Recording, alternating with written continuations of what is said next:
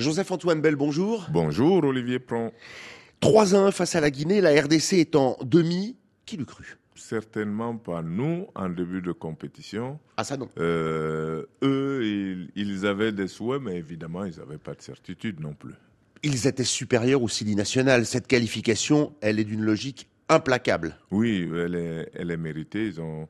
mais, mais on soupçonnait quand même qu'ils euh, pourraient y arriver dans la mesure où ils contrôlaient assez bien les buts qu'ils encaissaient et que de l'autre côté, ils avaient des occasions, il leur restait à en marquer un peu plus. Et là, ça s'est débloqué tout d'un coup, ils en ont marqué trois. Donc, voilà. Les voilà en demi-finale avec quatre jours pour la préparer. C'est pas mal ça. Hein? Oui, oui, bien sûr. Bien sûr, ils ont un jour de plus que leur adversaire. Mais bon, euh, au bout de deux jours de récupération, trois jours de récupération, les compteurs sont remis à zéro. Donc, euh, il n'y aura pas de palabre dessus.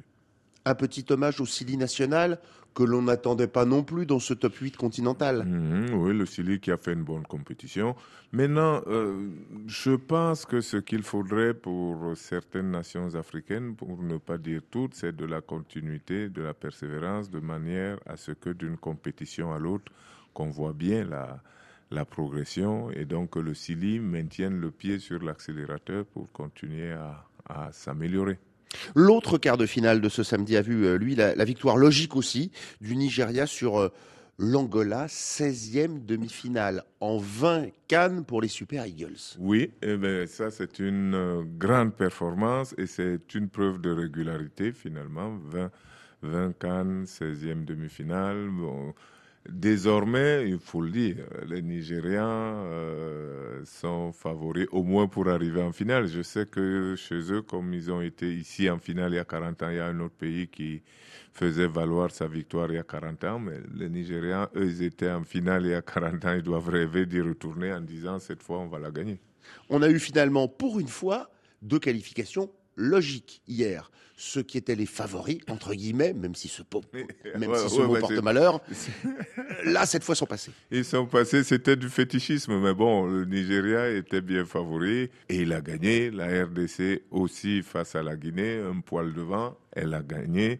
Donc euh, oui, est-ce que désormais un peu de logique revient dans la compétition? On verra pour la suite. Alors, les demi-finales, ce sera mercredi, euh, celle du Nigeria à Boaké face au Cap-Vert ou à l'Afrique du Sud, qui joue ce soir, match très très ouvert. Match très ouvert, Cap Vert à Afrique du Sud. Cap Vert, une très très bonne équipe. Euh, Afrique du Sud aussi. Et Afrique du Sud ayant quand même. Est-ce que c'est un palmarès ou juste une référence il y a quelques jours d'avoir éliminé euh, Le Maroc. le Maroc?